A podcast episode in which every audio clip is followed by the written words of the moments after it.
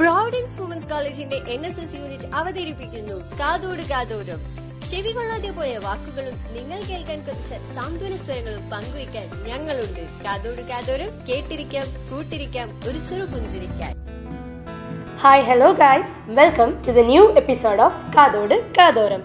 This is Jeevitha Jyothi Biju from the department of psychology as we all know today December first is observed as world AIDS day There is no need of any explanation. One of the most hated disease or condition. World AIDS Day, designated on 1st December every year since 1988, is an international day dedicated to raising awareness of the AIDS pandemic caused by the spread of HIV infection and mourning those who have died of this disease. The acquired immunodeficiency syndrome is a life threatening condition caused by the human immunodeficiency virus. The HIV virus attacks the immune system of the patient and reduces its resistance to other diseases. Government and health officials, non governmental organizations, and individuals around the world observe the day, often with education on AIDS prevention and control. As of 2017, AIDS has killed between 28.9 million and 41.5 million people worldwide, and an estimated 36.7 million people are living with HIV, making it one of the most important global public health issue in recorded history. Thanks to recent improved access to antiretroviral treatment in many regions of the world.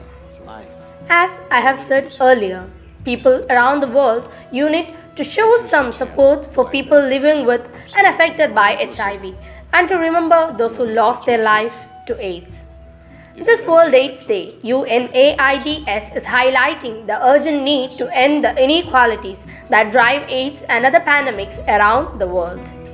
Without bold action against inequalities, the world risks missing the targets to end AIDS by 2030 as well as a prolonged COVID 19 pandemic and a spiraling social and economic crisis.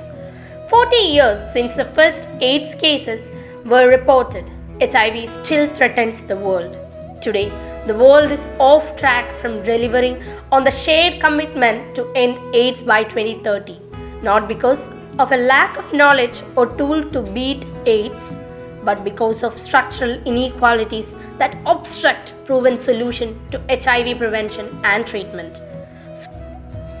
Economic, social, cultural, and legal inequalities must be entered as a matter of urgency if we are to end AIDS by 2030. Although there is a perception that a time of crisis is not the right time to prioritize tackling the underlying social injustice, it is clear that without doing so, the crisis cannot be overcome. Tackling inequalities is a long standing global promise, the urgency of which has only increased. In 2015, all countries pledged to reduce inequalities within and between countries as part of the Sustainable Development Goals. The Global AIDS Strategy 2021 2026 End Inequalities, End AIDS, and the Political Declaration on AIDS adopted at the 2021 United Nations High Level Meeting on AIDS have ending inequalities at their core. These are just some basic knowledge. Is this basic knowledge enough? No, it's a big no. We should clear AIDS from the world, but not the AIDS patients. Care them. Not the care of sympathy, the care of empathy. We are the next generation. We are the change. We should change our mindset. As Mahatma Gandhi once said, you must be the change that you want to see in the world. Thank you.